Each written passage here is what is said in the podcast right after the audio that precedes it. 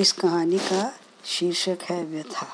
इसमें एक भारतीय नारी जो अपने पति को परमेश्वर समझकर उसके जुर्म सहती रहती है और इसलिए मैंने इस कहानी का नाम व्यथा रखा है। रात के 11 बजे का वक्त था जब अनु अपनी बहन सरिता के घर में अपने दोनों बच्चों के साथ पहुँचती है। वो उनके हालत देखकर दोनों बहन बहनोई परेशान हो जाते हैं और उससे पूछने की कोशिश करते हैं कि ये सब कैसे हुआ? तुम्हारे माथे से खून बह रहा है और बच्चे भी रो रहे हैं। क्या बात है, कुछ बताओ तो। लेकिन अनु अपनी बहन के गले में लगकर खूब रोई और उसकी अश्रुधारा रुकने का नाम ही नहीं ले रही थी। उसने कुछ ना बताया क्योंकि सिसकियों में उसकी आवाज़ रुंध गई थी।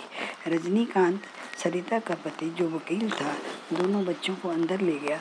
उनको मरम पट्टी करके और दूध दूध पिलाकर, सुलाकर फिर आ गया। तब तक सरिता ने अपनी बहन को संभाल लिया था और वो भी बड़े आराम से संभल गई थी और सब कहान बताने को तैयार हो गई थी। तब रजनीकांत और सरिता दोनों ने पूछा, दीदी, अब बताओ कि क्या हुआ था? अनु बोली ये सब तुम्हारे जीजा का, यानी कि अनु के दूसरे पति का किया धरा है। उसने आज तो हद ही कर दी। दो, ये सिलसिला दो तीन महीने से चल रहा है। वो हम सबको परेशान करता है, मारता है, पीटता है और कई तरह के रुकावटें हमारी ज़िंदगी में पैदा करता है। मेरा जीवन तो नरक हो गया था, पर मैं अपनी माँ के पास वापस नहीं जा सकती थी, क्योंकि शादी करके मैं इसके साथ आई थी। मैं थोड़ा समय लेना चाहती थी। फिर इसीलिए मैंने किसी को भी खबर ना करी। आज तो इसने हद कर दी मेरे बच्चों को सिर्फ़ एक दूध के गिलास के लिए, जो क्योंकि बच्चे भूखे थे और मैं दूध लेकर उनके कमरे में गई थी तो उस दूध के लिए उसने उनको, दूध गिराकर उनको लातों और घूसों से पीटा और कहा, ये तुम्हारे बाप की कमाई नहीं है, मेरी कमाई है। अब तुम यहाँ नहीं रह सकते। मैं तुम्हें ने, मैंने तुम्हें पाँच साल तक खिलाया है, पिलाया है, तुम्हें अच्छे कपड़े दिए हैं, पैसे दिए हैं। अब मैं और नहीं कर सकता। तुम अपनी दादी के पास चले जाओ। अनु ने कहने लगी, मैंने उसको कहा, अगर ये जाएँगे तो मैं भी साथ में जाऊँगी। हम कल चले जाएँगे आप हमको थोड़ा वक्त दीजिए। वक्त की बात कर रही हो। मैं तुम्हें तुम्हें एक पल भी देख नहीं पा रहा हूँ।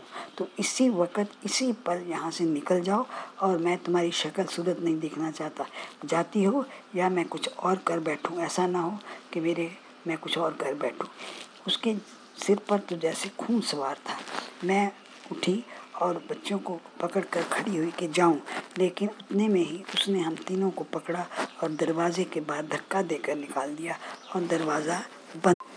अब मैंने सोचा, कहीं और दूर तो नहीं जा सकती, तुम्हारा घर नज़दीक है, इसलिए मैं तुम्हारे घर आ गई हूँ। मैंने समझा, मेरे बच्चे आज संभल जाएँगे और तुम भी मेरा ध्यान रखोगी। इसीलिए मैं आज यहाँ पर रात भर रहूँगी और कल अपनी माँ के पास चली जाऊँगी।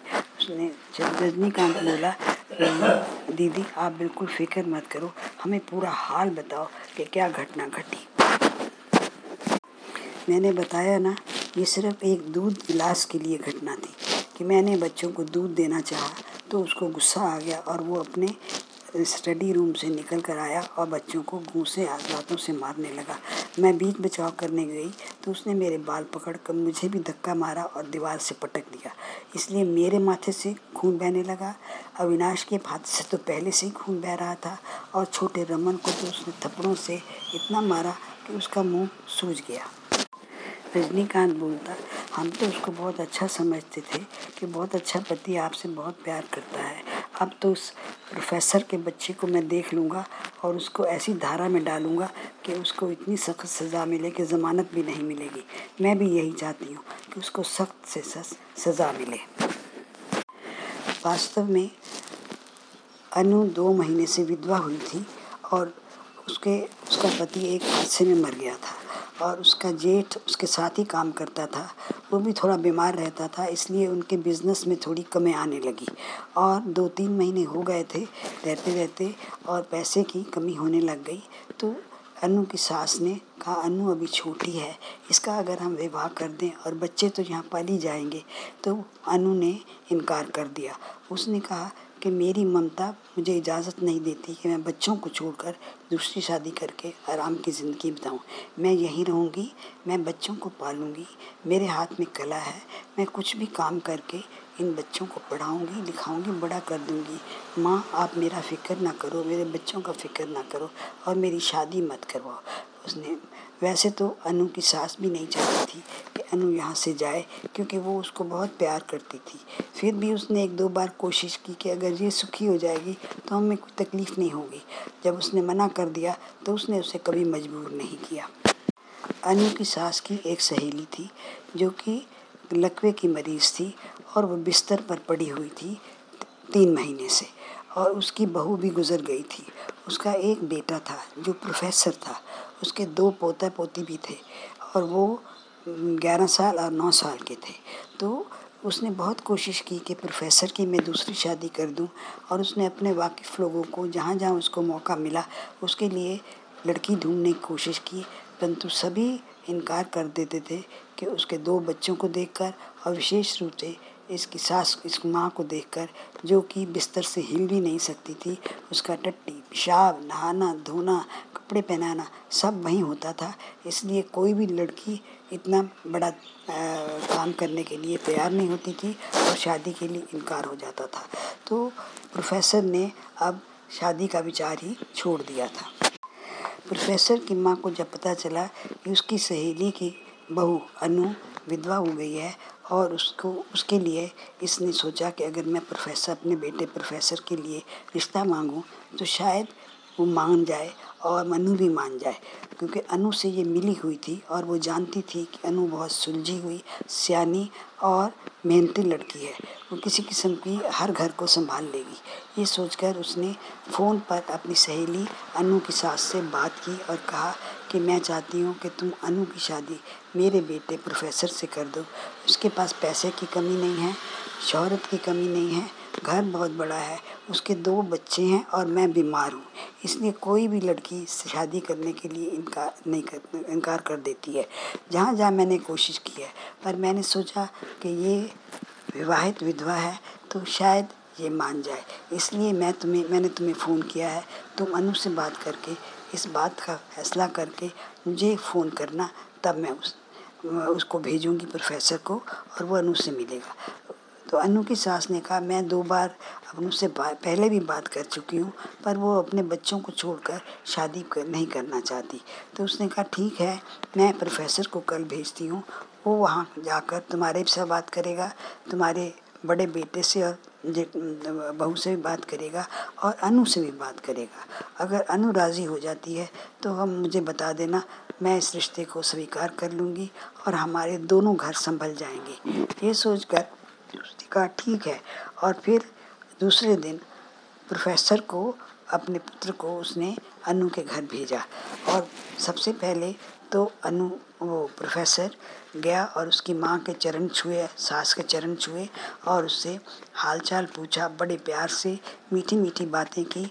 अनु के पति की मौत का कारण पूछा, जेठ चिठानी का हाल पूछा बच्चों का हालचाल पूछा। ऐसे लग रहा था जैसे कि वो सालों से उनको जानता था। तो अनु की सास ने कहा, ये तो बहुत ही समझदार और अच्छा लड़का है, क्यों ना इसके साथ बात की जाए? उसने अनु को बुलाकर कहा, प्रोफेसर को, उसने कहा, आप स्वयं ही अनु से बात कर लो, क्योंकि अनु मेरी बात नहीं मान रही है। तो उसने अनु से बात की। अनु ने कहा कि, मैं शादी नहीं करना चाहती, क्योंकि मैं दो बच्चों की माँ हूँ और मैं अपने बच्चों को कहीं छोड़ना नहीं चाहती। मैं इन बच्चों को पाल लूँगी, मैं इस, इसलिए मैंने माँ को मना कर दिया और मैं आपको भी मना कर रही हूँ, मैं शादी नहीं करना चाहती। तो उसने कहा, क्योंकि तुम्हें कौन कह रहा है कि तुम अपने बच्चों को यहाँ छोड़ के जाओ? कोई माँ भी अपने बच्चों को नहीं छोड़ सकती। तुम शादी करोगी मेरे साथ तो मेरे साथ वहीं मेरे घर ही ये दोनों बच्चे भी जाएँगे साथ में। और मेरे भी दो बच्चे हैं, तुम्हारे भी दो बच्चे हैं। चारों बच्चों को तुम पालना, इनकी हर तरह की सेवा करना, प्यार करना, इनको अच्छा पढ़ाना, लिखाना और मेरी सबसे बड़ी जो दिक्कत है, वो मेरी माँ है। वो बहुत बीमार रहती है और उसको मैं नहीं छोड़ सकता। उसके लिए मुझे कोई परमानेंट नौकरानी भी नहीं मिलती और उसके लिए कोई लड़की भी मेरे साथ शादी करने के लिए तैयार नहीं होती। मैं तुम्हें सच बता रहा हूँ, अगर तुम वह मेरी माँ का स्वभाव बहुत अच्छा है, लेकिन काम उसका बहुत हो जाता है, अगर तुम इस पर विचार करके, इस पर मनन करके मुझे बताओ, तुम्हारे बच्चों को तो मैं कोई कष्ट नहीं दूँगा। जैसे मेरे बच्चे पलेंगे, तुम्हारे बच्चे भी पलेंगे। तुम्हें पैसे की कमी नहीं होगी, कपड़े की कमी नहीं, खाने की कमी नहीं, रहने की कमी नहीं। फिर तुम सोच लेना और मुझे तुम इसका भी, इसका जवाब देना। अनु ने कहा, मुझे कुछ वक्त दीजिए, मैं एक दो दिन में आपको जवाब देती हूँ। और ये कहकर प्रोफेसर अपने घर चला गया। उसके जाने के बाद अनु की सास ने अपने बड़े पुत्र और बहु पुत्रवती को और अनु को बिठाकर बात की और उसने कहा कि वो दोनों बच्चों को साथ ले जाना चाहता है और वहाँ उसके पास बहुत बड़ा घर है, पैसा है और अच्छे से रहेगी, अनु भी और बच्चे भी और उनकी पढ़ाई वढ़ाई भी अच्छी हो जाएगी तो हमें ये रिश्ता स्वीकार कर लेना चाहिए। अनु ने भी सोचा अपने मन में कि अगर मेरे बच्चे मेरे साथ जाएँगे और उनको वो अच्छी एजुकेशन देगा तो इससे बढ़कर और क्या बात हो सकती है? फिर और वीर जेठानी भी इस बात पर राज़ी हो गए। तो अन्य अनु उसके प्रलोभनों में आ गई और सास भी उसके प्रलोभनों में आ गई और उन्होंने उसको बुलाकर हाँ की। लेकिन अनु की सास ने दो तीन बातें प्रोफेसर के सामने रखी। पहली बात कि ये बच्चे दोनों हमारे घर के वारिस हैं। इनका नाम नहीं बदलेगा, इनके पिता का नाम ही रहेगा। दूसरी बात अनु जो चाहती थी, वो ये कि इनके, इनको किस, इनके साथ कोई दुर्व्यवहार नहीं होगा। इनको अच्छा कपड़ा, खाना और पढ़ाई अच्छी इनकी होनी चाहिए, तब मैं शादी करूँगी। तीसरी बात, सास ने रखी अपनी कि मेरी बहू मेरी बेटी है और मैं अपने पोता पोती को बहुत दिन अपने से अलग ना कर सकूँगी। इसलिए महीने दो महीने में आप इनको मिलने के लिए इजाज़त देना। वो आए, हमें मिलकर फिर चले जाएँ। तो प्रोफेसर बोला, बिल्कुल ठीक है, मैं अब इनको दोनों बच्चों को तो साथ ले ही जाऊँगा और इनको मैं हर तरह का सुख सुविधा दूँगा, पढ़ाई अच्छी करवाऊँगा और आपको मिलने के लिए भी और आपका ये वहाँ पे वारिस ही रहेंगे। अब आपको बताइए आपका क्या निश्चय है? तो सास ने और अनु ने इस बात के लिए हाँ कर दी प्रोफेसर की माँ बहुत खुश थी। उसने अपनी सहेली को बधाई दी और कहा, अब हमारे दोनों घर संभल जाएँगे। अगर अनु मेरे घर में आ जाएगी तो मेरी सेवा करेगी। उसने बोला कि, मेरी बहू सिर्फ़ सेवा करने में नंबर एक है, तुम फिर फ़िक्र मत करो। तो इसलिए आठ दिन के अंदर अंदर ही इन दोनों का विवाह आर्य समाज मंदिर में कर दिया गया और वो अपने पति के साथ अपने नए घर में चली गई। अनु की सास और अनु इस प्रोफेसर का मन न टटोल सकी। वो न समझ सकी ये बड़ा बदमाश और धोखेबाज आदमी है। अपने मतलब के लिए शादी कर रहा है। वो ये सोच रही थी कि वो बहुत ही मीठा, बहुत प्यारा, समझदार, पढ़ा हुआ आदमी है। वो ज़रूर उनको खुश रखेगा। और अनु भी इसके धोखे में आ गई और इस तरह से उसके मन में क्या चल रहा था, अनु उसको समझ नहीं पाई। उसका हृदय टटोल ही नहीं सकी। पाँच छः साल बड़े आराम से निकल गए। वो धीरे धीरे अपना हाथ खींचता गया पैसे के मामले में, लेकिन उसने उसको कुछ नहीं बताया। जो चाहती थी देता था। दोनों बच्चों को खाना पीना अच्छा मिलता था। कपड़े मिलते थे। अच्छे स्कूल में पढ़ाई करने के लिए दाखिला मिल गया था। और जब सास कुछ दिनों के बाद, कुछ मही, सालों के बाद उसकी सास जो विकलांग थी, जो कि लकवे की मरीज़ थी, उसकी मृत्यु हो गई। जैसे ही उसकी मृत्यु होती गई तो इसका रवैया बदल गया। इस, ये एटीट्यूड में आ गया और इसने अनु को परेशान करना शुरू कर दिया। अपने बच्चों को भी उसने बताया कि उस, अनु के बच्चों को मारो, पीटो, इससे तंग करो, खेलने मत दो उसको हर तरह से बच्चों को परेशान करो, ताकि वो अपने आप ही अपनी दादी के पास चले जाए। और इस औरत को भी तुम तंग करोगे तो हो सकता है ये भी यहाँ से निकल जाए। तुम्हारी, कितना तुम्हारी माँ नहीं है, ये तुम्हारी सौतेली माँ है, और मैं अब इनका खर्चा नहीं सहन कर सकता। इसलिए इस खर्चे का भी हम बचाना है तुम्हारी एजुकेशन के लिए। तो बच्चों के दिल में उसने इतना जहर घोल दिया कि उन्होंने भी अपना काम चालू कर दिया। और अनु के दोनों बच्चों को बहुत दो महीने से वो खूब तंग कर रहे थे।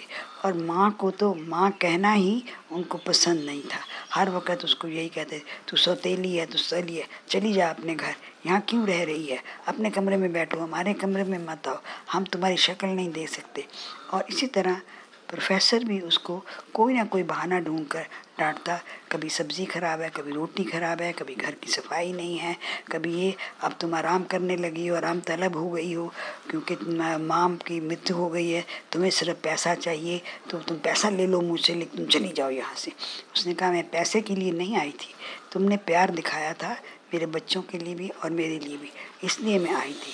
लेकिन तुम चाहते हो, अब तुम्हें मेरी ज़रूरत नहीं है तो मैं चली जाऊँगी, लेकिन मैं एकदम नहीं जा सकती, क्योंकि मेरी माँ यानी कि बच्चों की दादी बहुत दुखी होगी कि अभी मैंने उसकी शादी की है और अभी उसकी सास के मरने के बाद ये फिर वापस आ गई मेरे पास। तो इस तरह से मैंने एक दिन मैं जाऊँगी, उनको ठीक से समझाऊँगी, उनको तैयार करूँगी और फिर हम तीनों यहाँ से चले जाएँगे।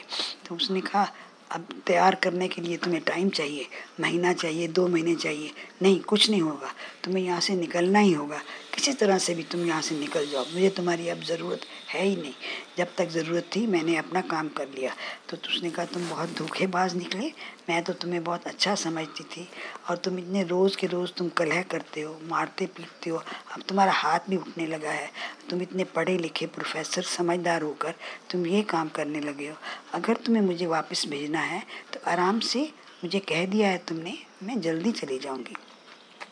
लेकिन उस दिन तो हद ही हो गई। सुबह शाम को बच्चों ने कुछ खाना नहीं खाया था तो अनु बच्चों के लिए दूध लेकर उनके कमरे में जा ही रही थी कि प्रोफेसर दन दनाता हुआ कमरे से बाहर आया और उसने दूध के गिलास पटक दिए और अनु को धक्का दिया और दोनों बच्चों को लातों और घूसों से मारने लगा। उसके बच्चे के सर पे चोट लग गई और छोटे बच्चे को थप्पड़ मार रहा था ज़ोर ज़ोर से। जब अनु ने उसको बीच बचाव करने के लिए वहाँ पहुँची तो उसने उसको भी बाल पकड़कर ज़ोर से धक्का दिया और दीवार से पटक दिया। उसका, उसको बहुत सख्त चोट लगी और खून बहने लगा। उसने कहा कि आप इतने बेरहम होंगे, मुझे नहीं पता था। तो हम कल चले जाएँगे। अब रात के ग्यारह बज चुके हैं। हम कैसे जाएँगे इस वक्त बाहर? इसलिए आप चिंता मत करो। आपको हम परेशान भी नहीं करेंगे। चुपके से निकल जाएँगे। उसने कहा, मैं तुम्हें अब एक पल भी सहन नहीं कर सकता। तुम चली जाओ, वरना मैं कुछ कर बैठूँगा। तो ऐसा लग रहा था कि जैसे उसके सिर पर खून सवार था। वो बहुत गुस्से हुई गुस्से हुई, अपने बच्चों को भी पकड़ कर बाहर जाने की कोशिश ही करने लगी थी कि उसने दोनों को, तीनों को धक्का देकर बाहर फेंक दिया और दरवाज़ा बंद कर दिया। अब वो दरवाजे पर थोड़ी देर बैठी रही। ये सोचकर कि शायद प्रोफेसर दरवाज़ा खोलकर अंदर बुला ले आज पर कुछ घंटों के लिए। परंतु नहीं, कुछ ना हुआ तो ये सड़क पर आ गई और इसने ऑटो पकड़ी और अपनी बहन सरिता के घर पहुँच गई। वही वहाँ पहुँच वही वो उससे बात कर रही थी कि मैंने सोचा मैं तुम्हारे घर आ जाऊँ। तुम इन बच्चों को थोड़ा प्यार से संभाल लोगे आज रात के लिए, और मैं भी रात भर यहाँ आराम से रह लूँगी। हम इस हालत में अगर माँ के पास जाएँगे तो वो बहुत दुखी होगी। अब कल सुबह हम, जैसे भी होगा, माँ को जाकर सब हालत बताएँगे, और जो फैसला वो लेगी वो होगा। रजनीकांत, थोड़ा फैसला कह लेना। मैं इस प्रोफेसर के बच्चे को इतनी सख्त सजा दूँगा, ऐसी धारा में पटकूँगा कि इसको कभी, क्योंकि नारी को की प्रताड़ना के लिए बहुत सख्त सज़ा होती है। अगर उसको सज़ा मिल गई सच में तो वो छः महीने से कम उसको सज़ा नहीं मिलेगी वो जेल जाएगा। और हम आ, उसको सज़ा मिलनी ही चाहिए। मैं कुछ ना कुछ ज़रूर करता हूँ। मुझे एक हफ़्ते की मोहलत दे दो और कल हम माँ के पास जाएँगे आपको छोड़ आएँगे। दूसरे दिन वो माँ के पास गए। माँ ने जब अपने पोतों को देखा उनके माथों पर पट्टियाँ बच्चे के मुँह सूझा हुआ और लाल, नीले गाल और अपनी सास, अपनी बहू के माथे पर पट्टी देखी तो वो तो हैरान, परेशान हो गई और उसने गले से लगा लिया सबको और खूब रोई खूब रोई। कहने लगी, ये सब कैसे हुआ? जब अपनी व्यथा उसने सुनाई अनु ने तो वो कहने लगी, ये सब मेरा दोष है। तुम तो चाह ही नहीं रही थी शादी करना। मैंने ही तुम्हें मजबूर कर दिया कि तुम चली जाओ। तो हो सकता है हमारे दोनों घर बस जाए। मुझे ये नहीं पता था कि वो इतना धोखेबाज, कमीना और नीच निकलेगा। अब माँ अनु बेटा, तुम मुझे जो सज़ा देना चाहो, दे सकती हो। क्योंकि अपराधी तो वास्तव में मैं ही हूँ। अनु बोली, नहीं माँ, आप अपराधी नहीं हो। मैं भी तो अपराधी हूँ। मैंने भी तो माना था कि मैं शादी करूँगी मैं अपने बच्चों के लिए, मैं भी थोड़ी स्वार्थी हो गई थी, बच्चों के सुख के लिए। मैंने कहा, दोनों घर बस जाएँगे तो अच्छा है, आपको मिलती रहती। मेरा ये भी घर अच्छा है, मुझे जेठ जेठानी इतना प्यार करते हैं, आप इतना प्यार करती हो, माँ से ज़्यादा मुझे प्यार मिलता है आपसे। तो फिर भला, मैं क्यों जाती? क्यों गई थी? क्योंकि बच्चों के सुख के लिए गई थी। अब अगर बच्चों को ही दुख है तो मैं वहाँ कर क्या, वह वहाँ रह कर क्या करूँगी? इसलिए मैंने सोच लिया था कि मैं अब जल्दी आपके पास आ जाऊँगी, पर कल रात की जो घटना घटी, उसको देखकर मैं तो एक पल भी वहाँ नहीं रहना चाहती थी। हो सकता था वो हम में से किसी एक को मार ही डालता। उसका गुस्सा इतना ज़्यादा था, उसके घर सर पे खून सवार था। माँ ने कहा अच्छा किया तुम अपने घर आ गई हो वापस। हम सब बहुत खुश हैं। रजनीकांत ने अनु को सलाह दी कि तुम कल जाकर ये अपने सारे जो निशान हैं, वो नारी शक्ति मोर्चा की अध्यक्ष को दिखाना और उनको सारा हाल, सारी व्यथा बताना। और उसको ये कहना कि हम ये चाहते हैं कि आप उस प्रोफेसर को बेजत करो, पोस्टर लगाओ, हल्ला करो और उसको बदनाम करो। पर अभी नहीं। कुछ दिन रुक कर जब ये केस दायर हो जाएगा, कोर्ट में चला जाएगा और उसको समन चले जाएँगे तो तब हम उन्हें बताएँगे, वो उसके घर में जाकर उसका मुँह काला करेंगी। और हम लोग सब आपके साथ हैं। मैं आठ दिन के अंदर ये केस तैयार करता हूँ और आपको सब तरह की सुविधाएँ मिल जाएँगी। यानी कि आपका तलाक भी हो जाएगा, आपको एलिमनी भी मिल जाएगी और उसको सज़ा भी अवश्य मिलेगी, जहाँ तक मैं सोचता हूँ। अभी मैं पक्का कुछ नहीं कह सकता, लेकिन आप लोग अभी ये बात अपने मन में रखना कि हम उस पर केस कर रहे हैं। प्रोफेसर बहुत चलाक है, वो उसने आपको इसलिए निकाला है, आपको भोला भाला और समझ कर कि आप बहुत कमज़ोर हैं, आप कोई उसके ऊपर केस नहीं करेंगी, अभी वो जल्दी उठेगा नहीं, केस करने नहीं जाएगा, क्योंकि इसमें उसकी बेइज्जती होगी। इसलिए कुछ दिन के बाद ही वो दायर करेगा केस। उससे पहले हम उसको समन भिजवा देंगे और वो कोर्ट में उसकी पेशी जब होगी तो मैं कमिश्नर को भी मिल लूँगा और कोर्ट में भी सब जो केस होगा, चलना होगा, मैं जज से भी बात कर लूँगा। आप बिल्कुल बेफिक्र रहिए और मैं सरकारी वकील से भी बात करूँगा कोई ना कोई ऐसा रास्ता निकालेंगे कि इसको सजा देंगे। अनु बोली, ठीक है, तुम जो करोगे, मैं तुम्हारे ऊपर सब छोड़ती हूँ। और उसने दूसरे दिन वो नारी शक्ति मोर्चा के यहाँ गई और उसके अध्यक्ष को मिलकर अपनी चोटें दिखाई और कहा कि इस तरह से वो हमको, हमारी प्रताड़ना करता है। ना, अध्यक्ष ने कहा, नारी प्रताड़ना में तो हम उसको सज़ा दिलवा के ही छोड़ेंगे। ऐसे आदमी को घर में उसको उसको समाज में स्थान नहीं मिलना चाहिए। उसकी नौकरी से भी हम उसको निकलवा देंगे। ये कहकर उन्होंने इसको सांत्वना दी।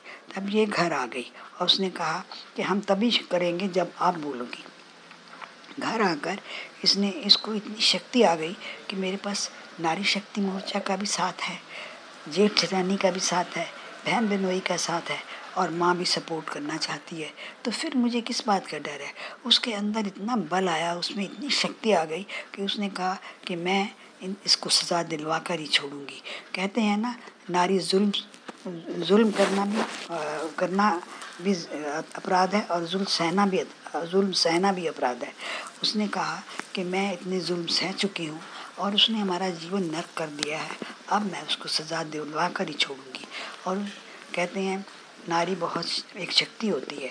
वो पुरुष की प्रेरणा होती है। अगर पुरुष जाने तो पुरुष की प्रेरणा होती है। ये शांति की प्रतीक होती है। माँ की तरह ममता ममता की मूर्त होती है। ये सब हर कोई नहीं समझ पाता। लेकिन नारी जो है, वो अपने को कमज़ोर समझकर उसको अपना पति परमेश्वर मानने लगती है। यहाँ पर नारियाँ जो हैं, कमज़ोर हो जाती हैं। लेकिन इस नारी को, अनु को जब पर जुल्म हुए तो इसने अपना ये कमज़ोरी कमज़ोरी छोड़ी और एक शक्ति अपने अंदर पैदा कर ली। आठ दिन के अंदर अंदर इसका केस भी दायर हो गया और उसको समन भी चला गया। जब प्रोफेसर ने समन देखा, तलाक का, और वो हैरान, परेशान हो गया, उसने कहा, ये तो बहुत तेज़ निकली। मेरे से पहले ही इसने मेरे को तलाक भेज दिया और सारी क्या क्या प्रताड़ना के बारे में उसने बीच में लिखा हुआ था। कि तुमने प्रताड़ित किया अपनी पत्नी को, उसका शोषण किया, उसके साथ जुल्म किए बच्चों को मारा, सब लिखा हुआ था बीच में। उसने जब देखा तो उसने उसको कहा, कोर्ट में पेशी के लिए बुलाया गया।